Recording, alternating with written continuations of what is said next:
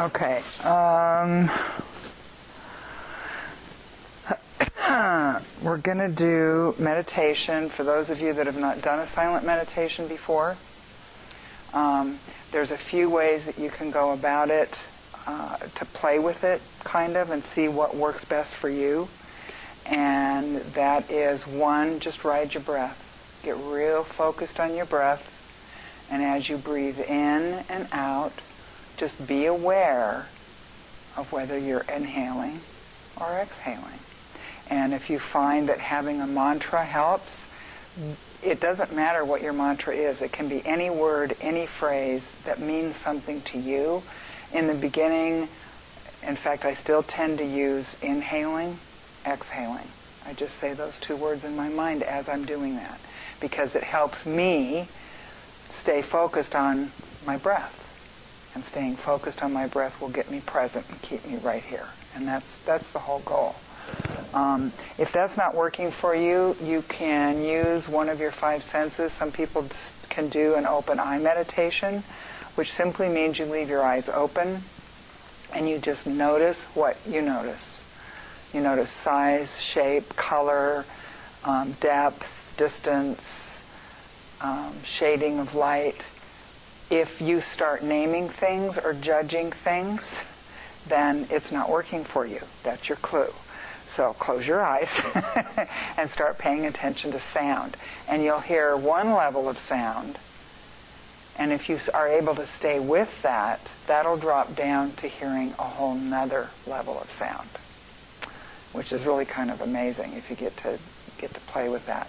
If that's not working, then pretend that you're a cat sitting at a mouse hole, waiting for the next mouse to come out. But you're not waiting for a mouse. You're waiting for the next thought. So just pay attention to trying to catch the next thought as it comes up. And just that in itself will stop that process from happening.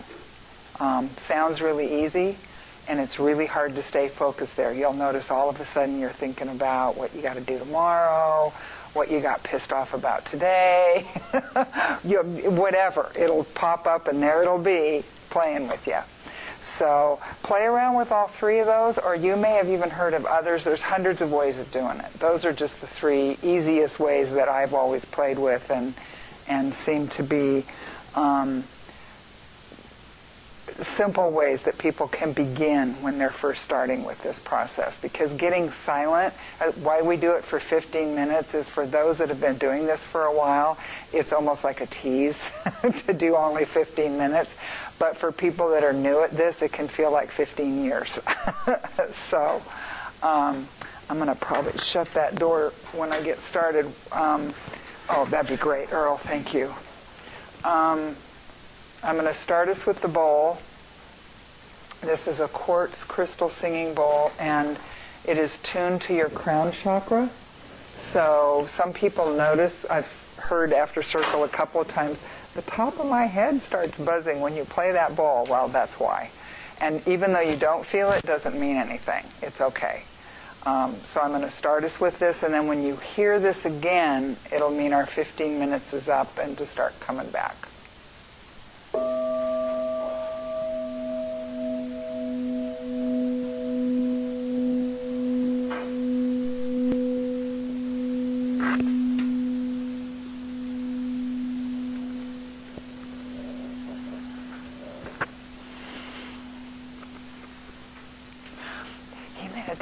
he or she, she meditates really good.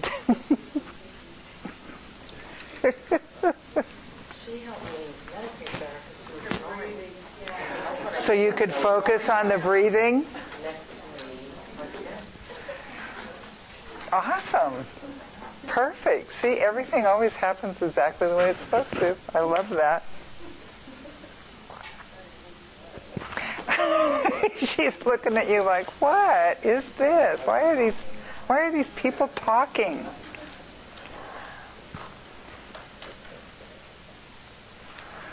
Okay, for those of you that don't know, tonight's topic that I was given, and I went, really? Because this is this was a tough one. Is it lying if I avoid the truth so you won't be hurt? Well, I guess we're going to discover that, aren't we?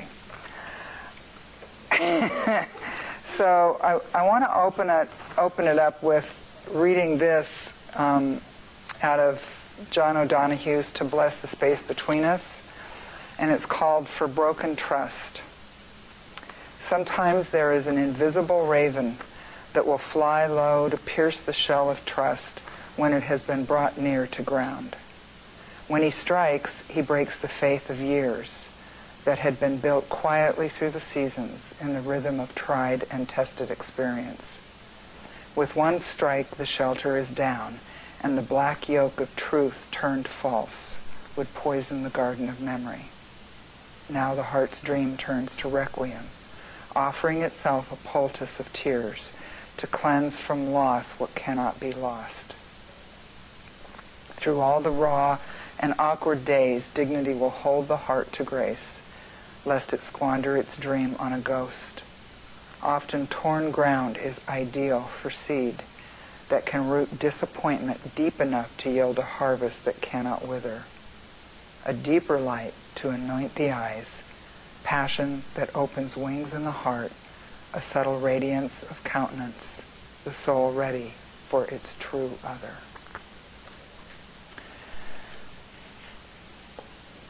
Um, i I love this guy's writing, so I tend to, to go to him a lot. Um,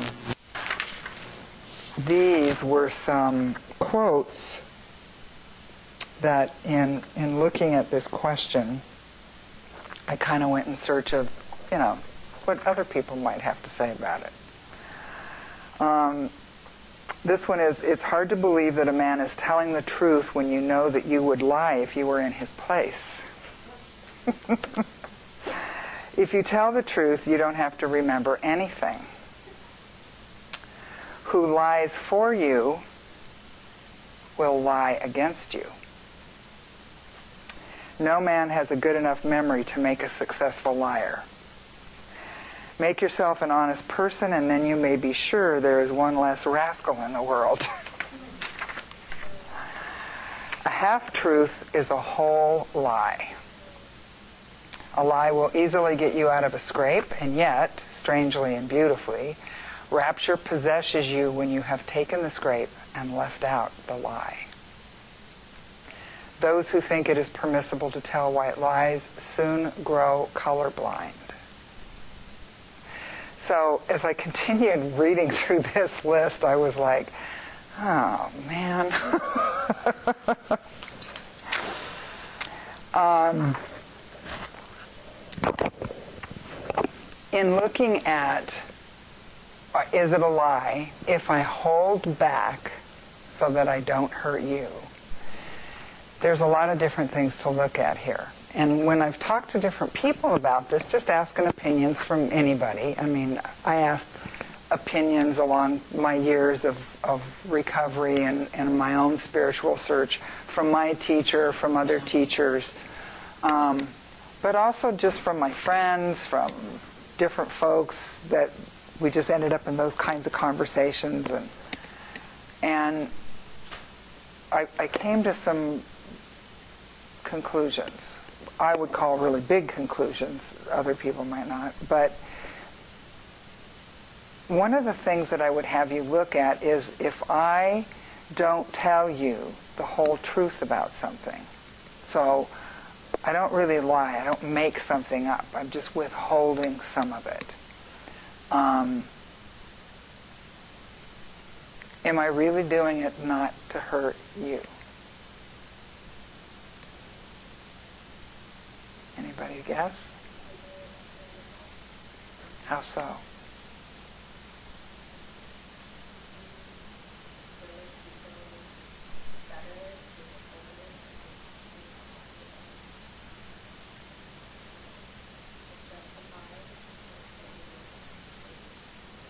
Okay, that could be one angle of it. Avoiding a form of confrontation. hmm Yep.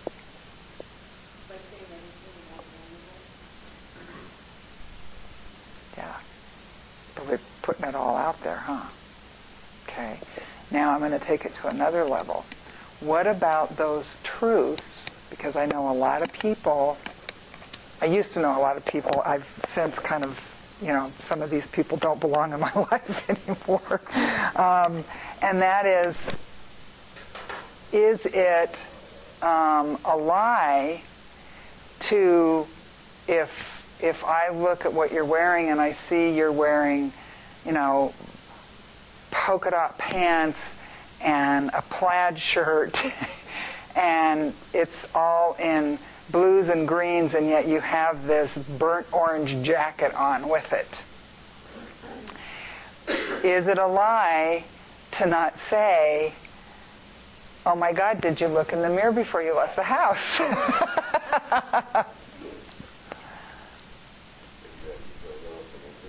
mm-hmm. Mm-hmm. Right, exactly. I'm not wearing the burnt green jacket or whatever it is. It's not my not my deal. Very happy.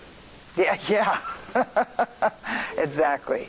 So there are people that used I used to know a lot of people that saw themselves as great truth tellers because they were busy taking everybody else's inventory. They were busy telling everybody else what they thought of them.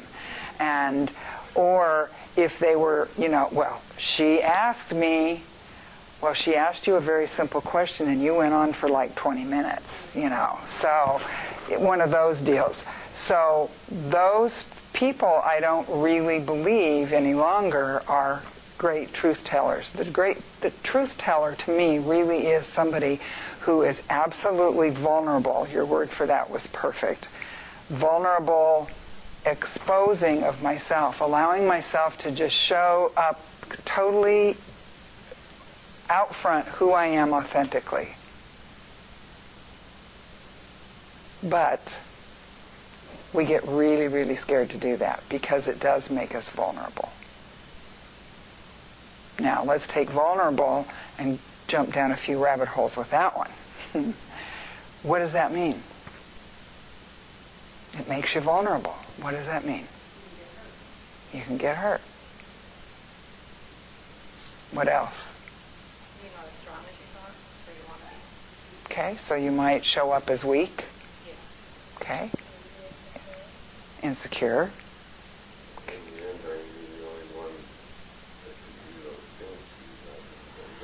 Well, yeah, but you're jumping too far down the other rabbit hole yet, Earl. We gotta, we have to go steps there. well, and bottom line is, what that is is what? V- vulnerability, insecurity, appearing weak, or even being, judging yourself as being weak. You're not telling the full truth about something because you're what? That you will be those things. Yeah, afraid. So it's fear. So you're allowing fear to dictate to you how you show up in the world, especially how you show up with your maybe your significant other, your husband, your wife, your your best friend, whoever those closest people are to you. Now, obviously, when it comes to parents and children, there's a thing called age appropriate. Okay? You don't sit down with a child and explain the reason mommy and daddy are getting divorced is lay out all the hard, cold facts. Okay? Especially if they're like five, you know. So, obviously, with children, when, when we're talking about these subjects, it needs to be age appropriate. And not only that, it needs to be boundary appropriate where you are still the parent.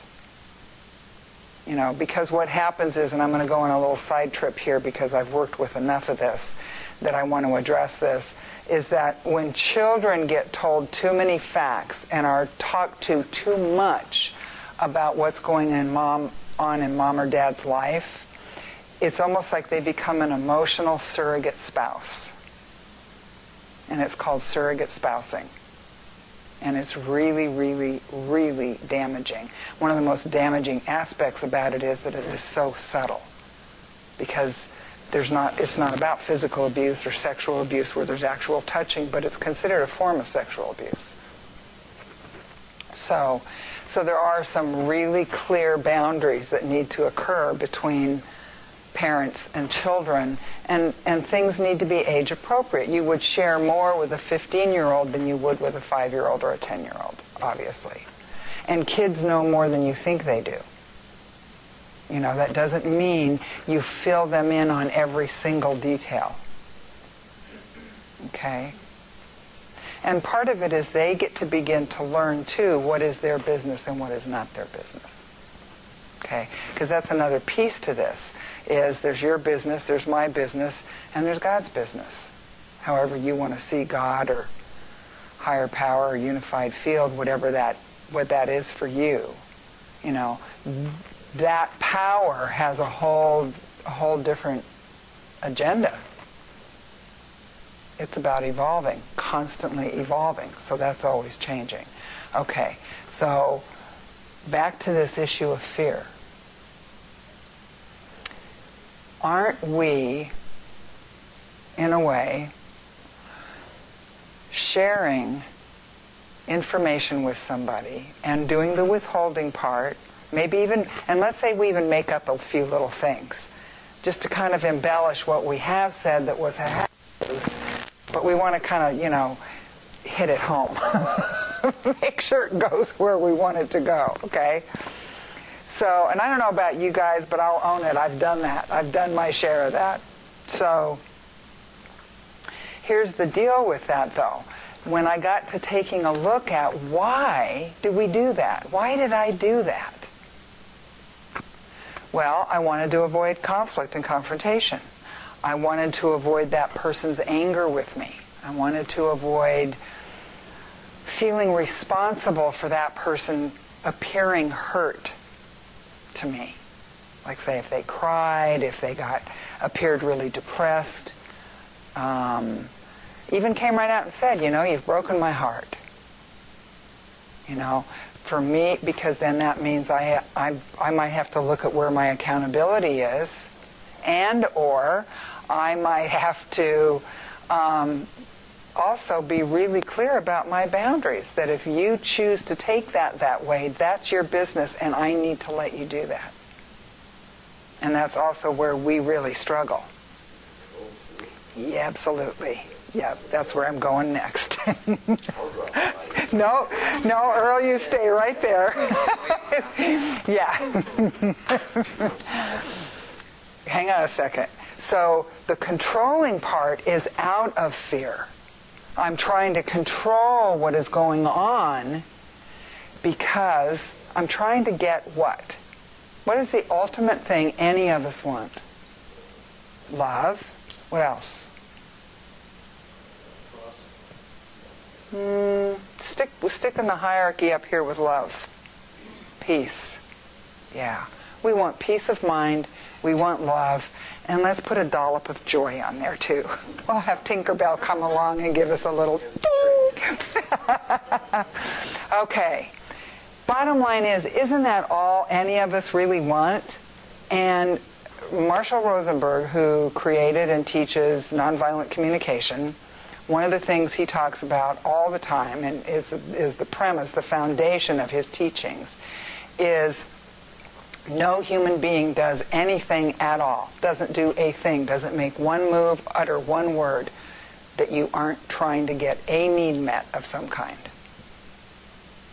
You're trying to get a need met. Even if ultimately that need is the same basic need of every human being on this planet, and that is for love and for peace.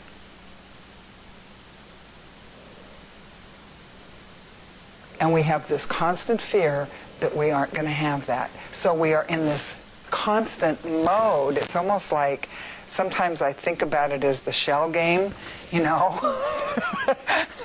okay, quick. Where's the love? Where's the peace? Oh, not there. Okay. and so we're we're running around behaving in ways and doing things that we have done for so long and most of us being unconscious most of the time, we have no awareness that we're even doing it. So, you know, that's one reason I believe there's that saying, the road to hell is paved with good intentions. Because I really do believe in our hearts we do have good intentions. We mean well. I mean, Rosenberg even said that Hitler meant well. He was just trying to get needs met. His strategy was messed up on a huge grand scale.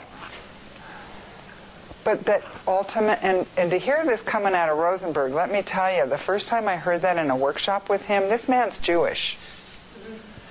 And it's like everybody in the room was like, how could you say that? But as he explained it, it made perfect sense. We aim poorly. And depending on background, some of us come from some pretty dysfunctional background, depending on addictions, and there's tons of addictions. There's a handful of substance addictions. Okay, I'm going to go down another rabbit hole here on the side. A handful of substance addictions. There's street drugs, prescription drugs, over-the-counter drugs. There's alcohol. There's food, specifically sugar, fat and salt uh, are the biggies. Um, nicotine in all of its forms. I think that's pretty much it for substances off the top of my head. The rest of them are process addictions, and don't fool yourselves that they're lightweight addictions or thank God I just have one of those. I'm here to tell you I feel really grateful that I am a recovering drug addict and alcoholic because with drugs and alcohol, I could put them down and walk away. All the process addictions, from love addiction to sex addiction to money addiction, all of that stuff, we still have to deal with all that. You know, the dad that's a work addict, you know, a workaholic, that causes as much damage in that family as if he were alcoholic. We see the same stuff happen out of it. Okay? So, depending on what our addictions are, depending on what the dysfunctional background we have is, depending on what our current circumstances are, those are the strategies that we're going to pick to try and get those basic needs met. Okay? So, and the biggest thing is, you know, Katie talks about our constant going after love, approval, and appreciation. Constantly. And that we have fear of not getting that. If I tell you, when you ask me, what do you think about this? And I know that you're really hoping for this opinion from me. Let's take it to you're on a second date with somebody that, in your opinion, is you're really interested in. That's why you're on a second date. And you're thinking, yeah, there's, there might just be something here. There's certainly chemistry, right? Chemistry keeps us, you know, we fall into lust and like. We don't fall into love. We fall into lust and like, and then we grow into love if there's given enough time for that to happen. We just call it love, and we live in this wonderful dysfunctional culture that spews constant fairy tales at us through movies and television and, you know, Valentine's Day and all this other stuff. And that's wonderful if we can see past it and see it for what it is. But let's say you're on that second date and um, I'm, I'm gonna I'm gonna speak from it speak of it from the woman's point of view, okay, being female. It would be easier for me. okay, so, so, you know, let's say he says, I want, I want to go to this football game down in Eugene. I'm really into the, who's, the Ducks. Okay, and I'm with you, honey. and so I really want to spend time with him. He's good looking. The chemistry has fired up the old lust factor. You know, I mean, you start feeling that love drug, and they've done research on that. When that hits, when that happens, trust me, they've they've noticed, they've noted and and researched there are major changes of the drugs that go on in our brain, and this is not having to ingest any.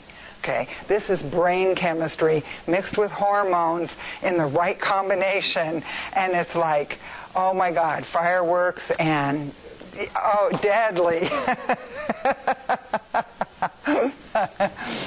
um, yeah.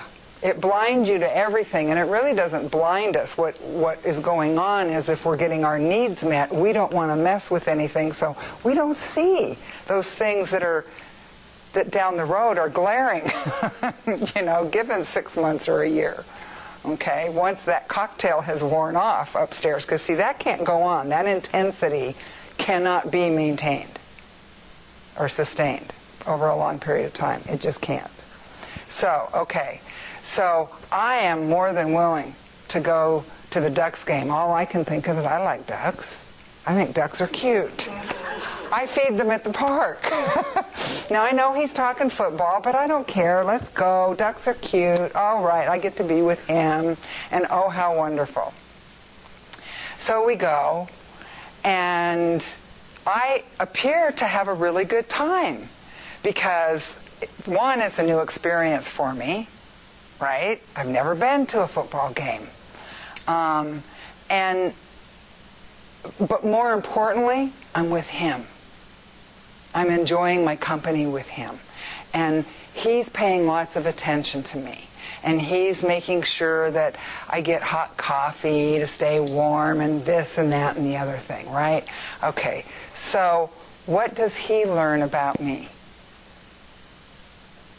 That I like to go to football games. So on the drive home, when he says, Well, what do you think? Did you have a good time? What do you think I'm going to say? Oh, yes, I just had the best time. Because the last thing I want to do is screw up my opportunity for that love, approval, and appreciation. Okay? By saying, you know, I had a really good time because I was with you, but I think I would prefer to be in a whole different scenario. I don't think I'll be doing football games again. Because that might just end the deal right there, huh? I mean, who knows? It might be a deal breaker for him. He might be a football fanatic. I don't know. This is only my second date with him. Okay? But, so let's say that I don't. I, I lie. And I say, oh, I had a great time. It was awesome. You know, in my head, I'm going, got through that one. okay. So then I get tickets to go see Riverdance. Now, for those of you who don't know, I'm half Irish. I love anything Irish. I love anything musical. Riverdance is an awesome combination for me. So I tell him, I got tickets for Riverdance, let's go. And he doesn't quite know what to make of that and says, well, what is it? So I tell him it's Irish music and dancing and da da da da da, and, and it's awesome and you'll love it. And of course, his hormones are on high. He's got the, the cocktail going on up here too, right? His, his hormones are racing. Everything is still in flush. Third or fourth date, we go to, to Riverdance. And of course, I love it. I have a great time. And I'm so excited he's there. And on the way home, I'm asking him, so what did you think? And what do you think he's probably going to tell me? It was great. I loved it. Boy, those people can dance. and let's say it wasn't all that bad for him, but he probably doesn't really want to repeat it because it's maybe just not his thing. Doesn't make him bad. It's just not his thing, right? But what have I just learned about him? He's open to doing that kind of thing. Okay? So, as this relationship progresses, I've just given you two really blatant examples, but how many every time we talk on the phone or email or all the texting that goes on now with people, how much does that person really know me and how much do I really know them by the end of one month? Hardly at all. I have an image of who they are, and I've created an image of who I am for them. And that's what we are learning to grow into love with, is the image. So what do you think happens a year and a half down the road, if you've even made it that far, and let's say you're moving in together. Boy, there's a lot of little white lies, a lot of going along with, a lot of holding back the truth with that kind of stuff, isn't there? I mean, we do that. Because in the moment, it's like we either think, well, this is a great thing and it's wonderful and I want to do this, or the other thing that happens for some people is, well, I need to do this. I don't really have a choice. I need a place to live. You know, because I know lots of people that that's happened with. It happened to me one time. So, I mean, that's the way I was perceiving my reality. That wasn't the truth of it, but that's what I believed. And since that was my reality for me, what I believed, then getting talked into that was really easy. Okay? So, at this point, we don't even know each other at all, and now we're under the same roof. oh dear.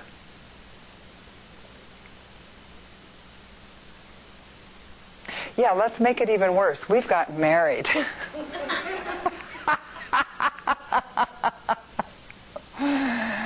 oh dear, dear.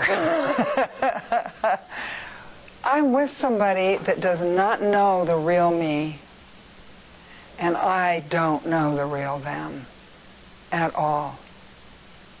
And so now we're in this almost, I hate to use the word, but it's the only one that's coming to mind right now. It's almost like we're, we become in this battle where we're trying to keep peace, we're trying to hang on to that love we believe we feel from the other and that we feel for them.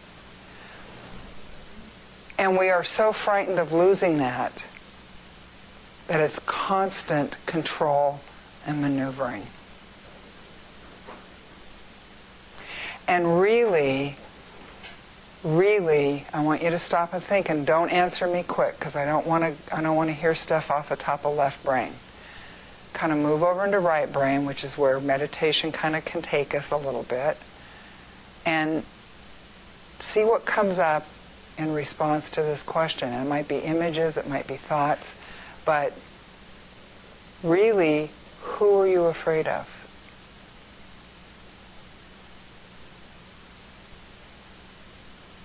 If I am not telling the whole truth, if I'm going along with, if I'm even embellishing, but I'm doing that because now I'm I'm realizing really it's not about not hurting you, it's about I'm getting my needs met because I fear losing love, approval, and appreciation. I fear losing that peace. Okay? So, am I fearing it from the other person or am I fearing it from myself?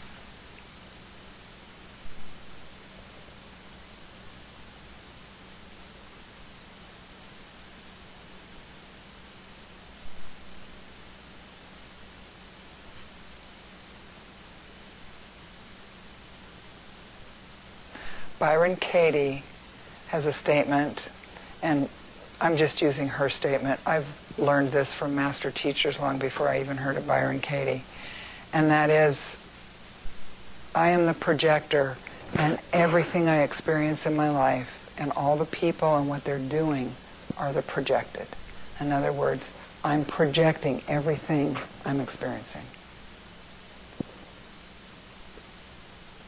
So if I fear that by telling you,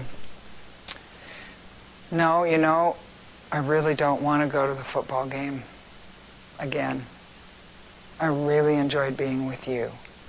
And that's really why I went. Because I'm not really a sports person.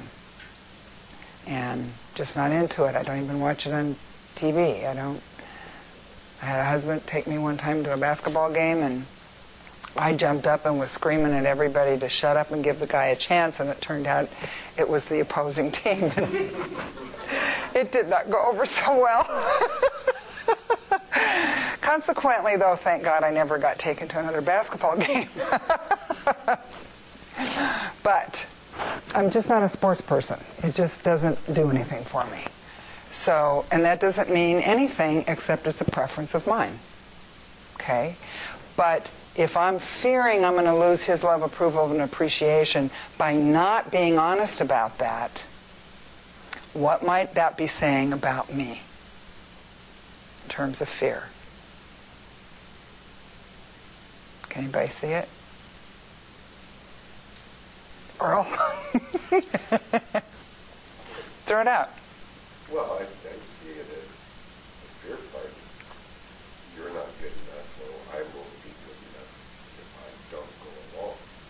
And so, you know, back to the love, approval, and all that, and it's ego. It's not letting you go. Right. So that's one way because it's fear of I'm not good enough so that unless I can fit myself into the mold that I think you're that you want, what you need, then I'm not I'm not going to get the love, approval and appreciation, which is all about the ego and the personality. Well, I like your oatmeal story. I think you should do The what? The oatmeal story. Oh, the oatmeal story. Right? That's the rest. I mean, that's the part that comes after that. If you don't do that, is the resentments come. is the resentments come right. So this guy and this girl are dating, and this guy, you know, they finally get to that place where, you know, they get to both get a little, and he spends the night. Well, she gets up in the morning and fixes her favorite breakfast, which is oatmeal. Okay? And he sits down, and even though he cannot stand oatmeal, he eats the whole bowl because he just got laid last night. Do you think he's going to let go of this? Obviously, it must have been good. He's, he'd eat a second bowl of oatmeal. He doesn't care. I mean, let's be real here, right? That's the truth of it. Okay? So, over and over and over, he keeps eating the oatmeal. Eventually, they get married. He's still eating the damn oatmeal. And it's 20 some years down the road, and he is so damn angry about the damn oatmeal showing up on the breakfast table every morning that he's spitting nails. And finally, you know, it pops out, but of course it comes out sideways, it comes out explosive, it comes out with probably, you know, 50, 100 other things that you know, are those little things, right? But they're big because he hasn't voiced them. She'll get pissed. I don't want to put up with her temper. I don't da da da da da. Might not get laid again. That's right. do that all the time. It's not always about the oatmeal, and that's where That's you know, right. sideways from the very beginning. Bingo. Yep. Yeah, well, you know, that's why I was willing to go to the damn football game. it, because, uh, truth be told, truth be told, guys, you guys, I, I believe, get a bad rap that it's always about, it's always the guys that want to get laid. And if women were honest, women want to get laid too. You know, this, yes. you, you got lied to, Earl. okay, so the bottom line is here, what happens is it's still all about you. Everything that you're doing, you think it's because I don't want to hurt the other person. I don't want to piss them off. They'll cry. Well, I got to experience being honest with somebody, even knowing ahead of time, knowing this person well enough to know that what I was going to say, as kindly and as lovingly as I was going to say it, they as a result were going to feel really hurt. And I also knew it wasn't my job to fix them, to make them okay. And that I also discovered that sometimes the, the most loving act I can do for another human being is allow them whatever feelings they're having, especially when they're believing it comes from my actions. It's easier if it's something else. I can walk away because I know it wasn't my fault. okay, they don't want me doing anything. Okay, cool. I, but I didn't do this. but if if it's something that the finger is being pointed at me or I've just spoken my truth about something and the other person is feeling hurt or feeling angry, feeling really frightened, and some and their history's coming up and they're reacting out of that, that still is not about me. I did not cause that. And that's the hardest thing that we have to deal with. Now, I do believe I have a responsibility. I mean, there's lots of different ways we can say something, right? I don't ever want to go to another flippin' football game again in my life. I think you guys are morons, blah, blah, blah, blah, blah, blah, blah. That'd be one way of saying my truth. Right? It's not very loving and it's not very kind. Plus, it goes off into a lot of judgments and unnecessary stuff when all I have to do is state my preference. I don't think, yeah, I, I don't want to do football again. I would like to continue spending time with you. And the part that I enjoyed was the fact that I was there with you. Yes, is there a risk? Absolutely there's a risk. But do I want to hook up with somebody that is a big sports fanatic when I'm not? I mean, how well is that going to work? He's not going to be real happy.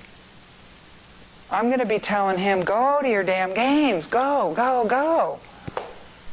And he's going to be unhappy because he really wants somebody to go with him, you know. I'm going to be unhappy knowing I'm making him unhappy because there is that piece of us that continues to feel responsible. Until there's not, but and most of us still struggle with that. So that's what I have people ask themselves. Ask yourself, if this truth is going to end this, do I really want to be with somebody that would require this of me? I mean, because the whole point of dating, at least for most people, is you're looking for a life partner, right? A spouse. Someone to share all the stuff with life about. To grow, to change, to go through all that stuff with. somebody that through that process gets to know you, you get to know them, there is support. They offer you that soft place to fall. Because no matter how human you are, they love you anyway. No matter how human they are, you love them anyway. And if that's not that person, then wouldn't it be better to walk away after the second date? Because that guy with the oatmeal, I mean to tell you, if he did that with the oatmeal for that long, can you imagine how many other things he kept inside and didn't say anything? That she and she was supposed to what? Read his mind? And that's the other thing that we do all the time. You know, well, he should know that I want flowers on my birthday. Really? How should he know this? Well, because I told him last year I wanted them on my birthday, and I said that was last year. He might be thinking if I get her flowers every birthday, she's going to think I don't really care, that I'm just sort of being robotic about this whole thing.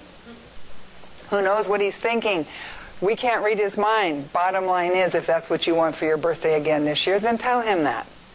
If you want them every year for your birthday, tell him, I want them every year for my birthday. Don't ever question that. It will thrill the living poop right out of me. And if I ever change my mind, I'll be glad to let you know. Okay? That's being straight up. I had a couple that I had worked with for a while that were they were dating and then they lived they were living together and she really really really really I cannot underscore this enough really wanted to get married. He really just didn't care one way or the other. I mean, it just was kind of Mox Nix to him, you know. And so one time when she was talking with me on an individual basis, she was carrying on about this, and I said, well, I think you ought to go buy yourself some wedding rings and marry yourself. And she looked at me like I was nuts, and I said, go buy yourself a wedding set, wear the engagement ring, become engaged to yourself, and experience what it is you really are wanting here because you have the commitment. He's the, I mean, he really was showing up. This guy was really showing up and being present in the relationship. It, it took her a few months because she really did think I had gone off my nut. But eventually, she decided to do just that. So she bought herself a wedding set and she showed up one day and she had an engagement ring on. And I said, okay, so tell me, did he ask or did you? and she said, I finally did. And I discovered that what I wanted was the status of it. I wanted to have the ring to show I, I was a part of a couple. I wasn't just a free agent out there. E- even though my friends know that, other people don't. And I wanted that for me. And I feel that when you're engaged and when you're married, you have a better status with other people in the, in the community. And I said, really? Wow. Okay. But that was her reality. And I, I didn't want to argue with her reality. That was her reality. And I said, so how do you feel? And she said, actually, I feel really good. I don't care if he asks me to marry me or not. I said, well, are you going to have a ceremony? Because I had actually done that at one point. I had gone through this whole thing, uh, and I'll get into this. I'm going to talk a little bit of this around announcements, but I had done this whole thing for two years around romancing myself, learning how to romance myself, fall in love with me, because I was asking the questions like, would I marry me? Would I want to live with me? And, you know, the first, I have to be honest, the first thought that popped up in my head at the time I asked this was, oh, scared of that. it was like, yeah, no, not so much. So I knew I had a little work to do before I might want to look at having a partner again. So I did that. I, I, I did all the things, everything that I had wanted a partner to do for me, I did for me. I romanced myself. I bought myself flowers. I'd buy cards and write the right thing to myself, put it in the mail and get it in the mail. And I know that may sound goofier than shit, but let me tell you, the power of it is phenomenal. The power of it's phenomenal. Everything that I did ended up being incredibly powerful, and I ended up literally doing a wedding ceremony for myself where I married myself. In other words, I took vows to me, with me. Did you invite people to come? No, my cats. Well, now my reception, my reception was awesome. they all thought it was my birthday party, but that's okay.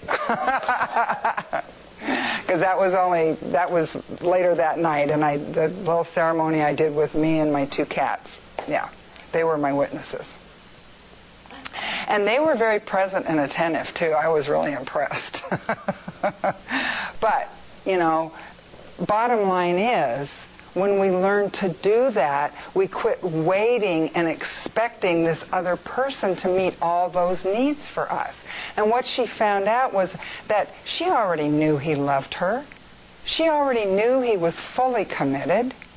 She already knew all that. It wasn't about, I need him to marry me so that I can feel these things. She wanted the status. And she wanted the actual thing that says to the rest of the world, I'm taken.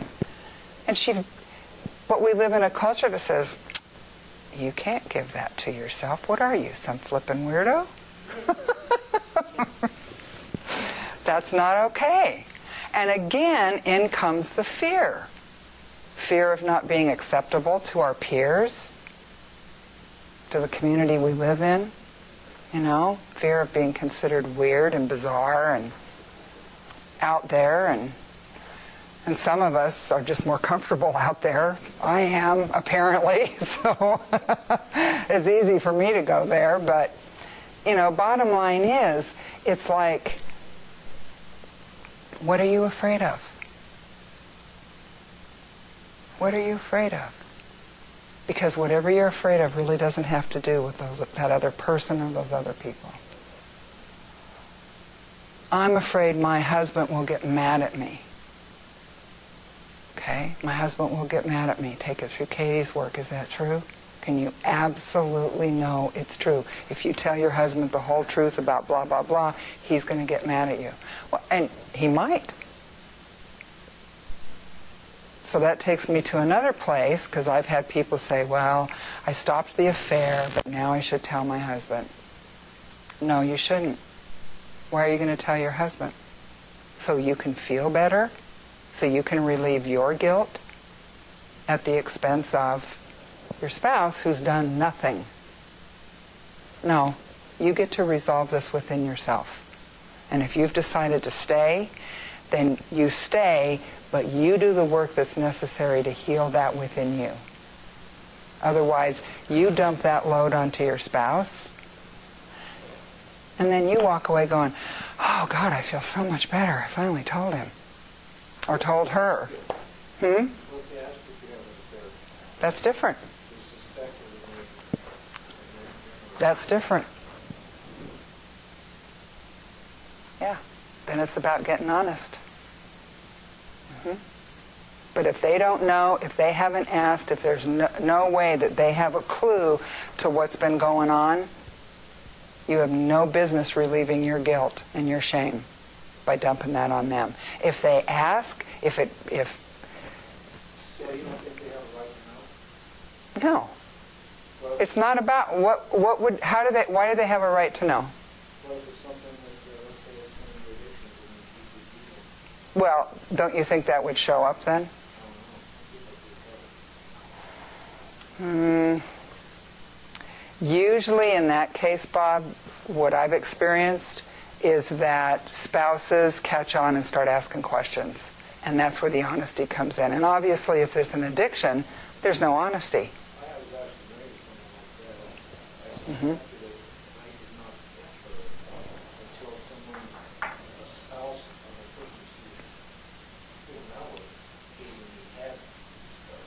Mhm. Is. Okay. Okay. And did you leave her then? Because you had your own addiction going on. What, what was it? Yes. Yep. So your addiction may keep you stuck, but then that's your addiction. Okay? But if people, if your spouse is asking you or if you are asking the questions, then yes, I believe you need to be given the honest truth. But if I'm talking about the person that has had that, they've, they've made that one mistake, they've stepped outside the fidelity and the vows of their marriage, and they've decided, I can't do this, I do not want to lose who I'm married to, I love that person, I can't believe I've done this, I'm, you know, I'm done with this.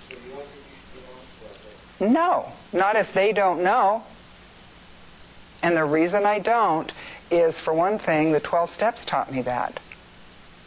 What does the ninth step say? It's made amends wherever possible, except when to do so would harm them or others.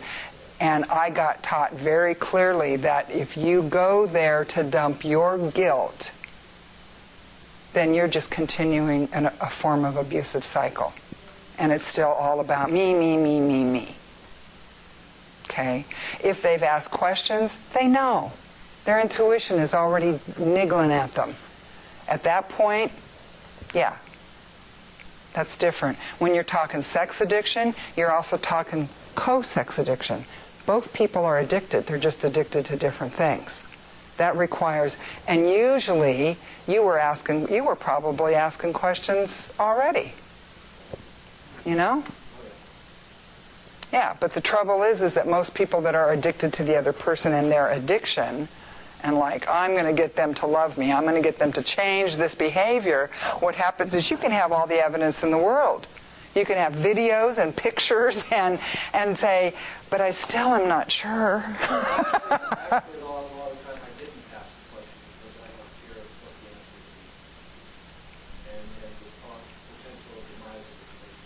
Mm-hmm. Which was your addiction. Yeah. So, and that's just, right, well, and that's the whole point of what I'm talking about, is that we base all of that stuff on our fears. So be willing to confront those fears. As long as you're willing to allow the fear to run your life, guess what? Nothing's going to change. And you're going to be miserable. Well, the feeling reality is all.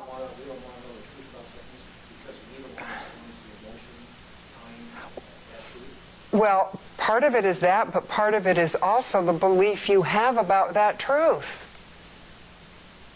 In other words, he's having an affair on me, and that means what? Okay, so the belief is he doesn't love me. So that's what I'm not willing to look at. He doesn't love me. Is that true? Do I absolutely know that that's true? And how do I feel and how do I react when I have this story, he doesn't love me? I get depressed, I get angry, that's where all those emotions come up, and I feel them in my body and I have reactions. I treat him, I push him away, right? I treat myself bad because I'm not feeling real good about the whole world, right? Okay, and also we know that that probably goes back clear into my childhood and has connection back there. So then go to number four with real simple. For a moment, what would my life look like? Who would I be without that story? Without that thought that he doesn't love me? Answer the question.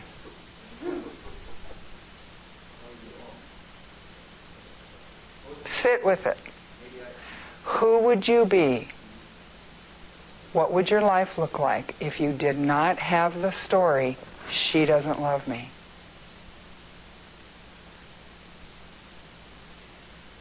Regardless of what she's doing, I don't have that thought. That belief does not come up at all. Imagine. Have the belief, pain. No belief, no pain. Whatever shall I do? but we will fight to hang on to that damn belief every time. And then turn it around. She doesn't love me. I don't love her. And then really having to look at, I don't love her. Is there any truth to that? Is there any pieces of evidence to that? I don't love myself. Any truth and pieces to, of evidence for that? And by the time you get done, asking the question and finding out becomes nothing. So that feeling reality is all around hanging on and fighting for that belief. And if you're willing to do the work that takes you through clearing that belief and getting over here, it becomes a whole nother world, a whole nother reality. Well, they're just not ready to wake up enough yet. Yeah, it's about being conscious. Because I think once people get conscious, people tend to go there. It is the person we lie the most to. It's not sometimes. because, you know, I, I also agree with Einstein. Our biggest illusion is that there's more than one of us, Bob.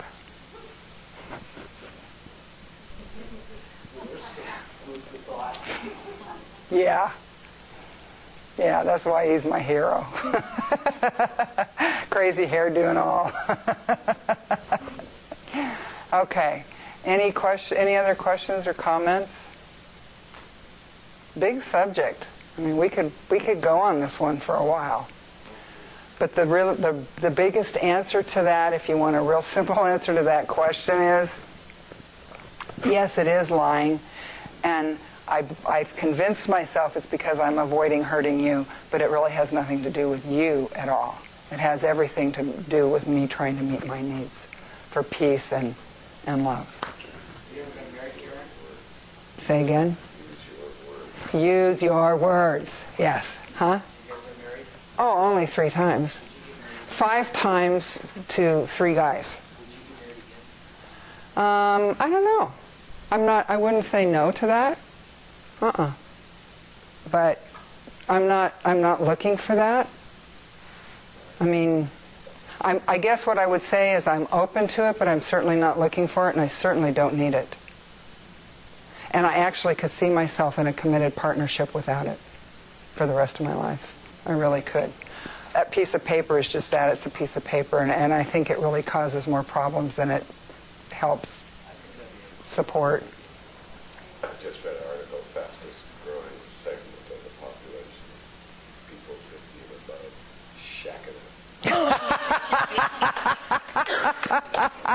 it. Shack it up. so, so be willing to at least ask yourself some of the hard questions. What am I afraid of? You know, what am and, and if I'm afraid that she's not going to love me anymore, or that she's going to leave, or that she's going to be pissed, then take it through those four questions. If you don't know how to do that, sometimes I'm really good with segues. I know, huh? um, next Wednesday is the second Wednesday of May. So on the second and fourth Wednesday of the month, um, I teach Byron Katie's work, and and that was what I had just kind of briefly done with Bob there in about in a few minutes, and and that's really an unfair way to do it, because it really is a, a meditative practice Asking yourself the question. Ask well and you can be facilitated by somebody. In fact in the beginning it is really recommended but that you still go through it. It should with one with one statement one belief it should take about an hour. Yeah because it, it's you're sitting and waiting to see what else comes up around it rather than off the top of your left brain just boom boom boom boom. And what happens when you do it that way? You get no results. Is the Byron Katie thing here or here? it's at my home. Yeah. I like the way you kind of connect it to different scenarios, like when you're talking about your partner, but I could also apply, or anyone can apply it to, let's say, their best friend, or, you know. absolutely. just- absolutely. So, your boss? Yeah. yeah that's a big one. That's the one you'd really get scared. You know oh my god i can't tell him the truth i'll get fired. Okay so next wednesday okay any of you in from portland do i have portland people here? Monday night there's a byron katie um, practice thing that todd davis and doug fulton are doing. Um, and it is on Southwest Kelly and an, at River West Acupuncture Clinic. And I've got the address, but not with me. so, but that's Monday night um, from 7 to 9.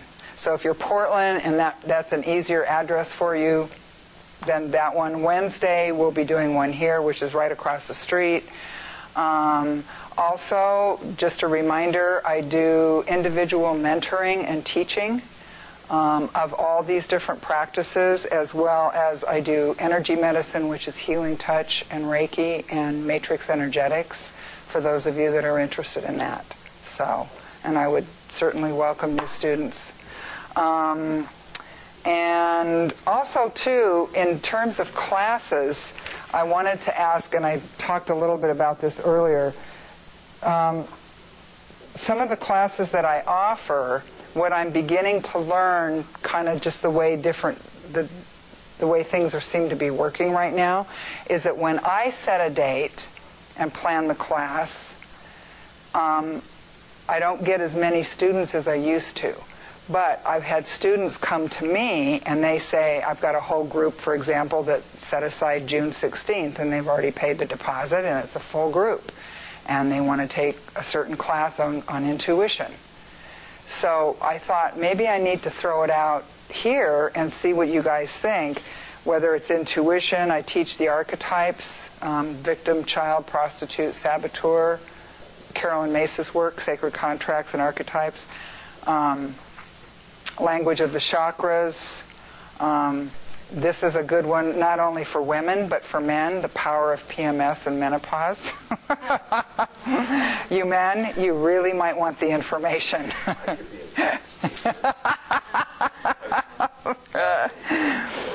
I, I do a class in um, falling in love with yourself, and I also do a holotropic breath workshop. Well, we're going to be doing that one in May, but I don't want to just pick a day. So I would rather find out from people I understand that. when you want to do it. That you, you have a schedule that you don't plan those like year round. So when you say I'm going to do intuition in July or whatever, then you offer the other three Saturdays if somebody wants to put their own. You know me, I'm marketing things right now. Right. The other thing would be to offer. Okay, we got to talk about that because I wouldn't know how to do that, Earl. I'm, I'm so not marketing. I know, I know that. yes, okay. All right, so I would like to read this for you. Oh, there they are. Out of John O'Donohue. I love this one. This one is called For Courage. When the light around you lessens and your thoughts darken until your body feels fear turn cold as a stone inside. When you find yourself bereft of any belief in yourself and all you unknowingly leaned on has fallen. When one voice commands your whole heart and it is raven dark. Steady yourself and see that it is your own thinking that darkens your world. Search and you will find a diamond thought of light. Know that you are not alone and that this darkness has purpose. Gradually it will school your eyes to find the one gift your life requires, hidden within this night corner. Invoke the learning of every suffering that you've suffered. Close your eyes, gather all the kindling about your heart to create one spark that is all you need to nourish the flame that will cleanse the dark of its weight of festered fear. A new confidence will come alive to urge you toward higher ground, where your imagination will learn to engage difficulty as its most rewarding threshold. What is that book? To bless the space between us. John O'Donohue. He's Irish. yes. Go figure. yeah. Okay, I like to close with the Lord's Prayer, but I, not being Christian, I close it with the original translation of Aramaic directly to present day English rather than Aramaic to Greek to Latin to how many forms of English we've been through from the beginning of English. O cosmic birther of all radiance and vibration, soften the ground of our being and carve out a space within us where your presence can abide. Fill us with your creativity so that we may be empowered to bear the fruit of your mission. Let each of our actions bear fruit in accordance with our desires. Endow us with the wisdom to produce and share what each being needs to grow and flourish. Untie the tangled threads of destiny that bind us as we release others from the entanglements of past mistakes. Do not let us be seduced by that which would divert us from our true purpose, but illuminate the opportunities of the present moment. For you are the ground and the fruitful vision, the birth power and fulfillment as all is gathered and made whole again. Aho. Thank you all for being here. You give me the opportunity to teach what I most need to learn. Thank you.